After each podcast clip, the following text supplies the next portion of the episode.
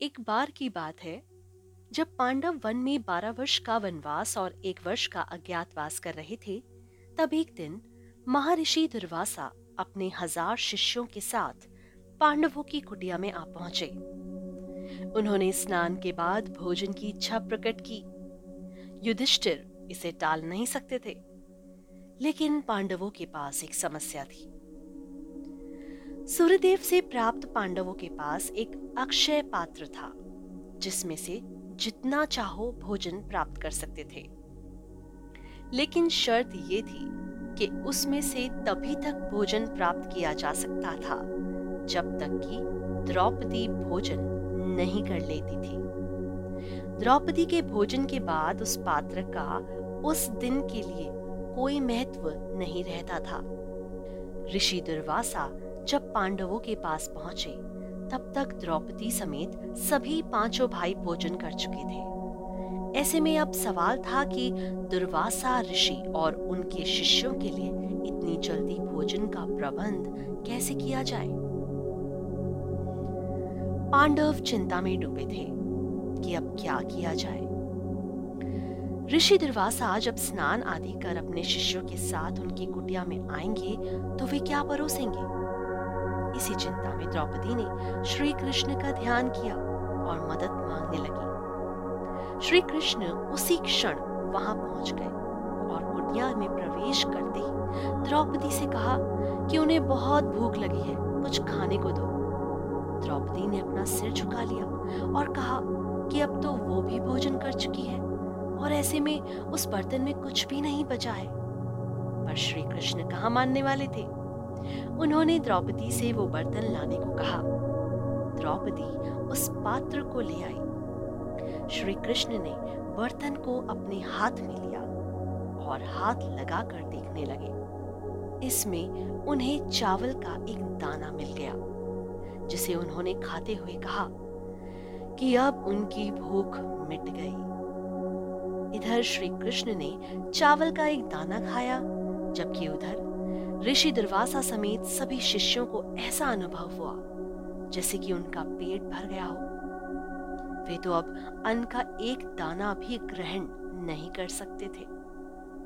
तब उन्होंने आपस में पांडवों को बिना बताए ही प्रस्थान करने का निर्णय लिया। क्योंकि महर्षि दुर्वासा जानते थे कि युधिष्ठिर धर्म प्रिय है, वे अतिथि को बिना भोजन कराए जाने नहीं देंगे।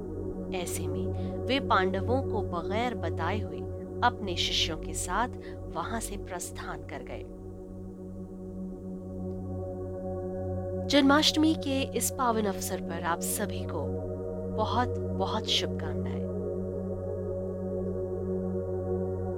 इस कथा को सुनकर क्या कोई सीख मिलती है? भोजन किसको प्रिय नहीं है? सबको होता है। मुझे भी है, आपको भी है। लेकिन भोजन की बर्बादी या वेस्टेज ऑफ़ फ़ूड ना तो उस युग में सही थी और ना ही इस युग में सही है। जिस तरह उस समय कृष्ण ने एक चावल का दाना खाकर अपनी भूख मिटाई थी, उसी तरह अगर हम आज सोचें तो हम आज के समय में कितने चावल के दाने बर्बाद कर देते हैं?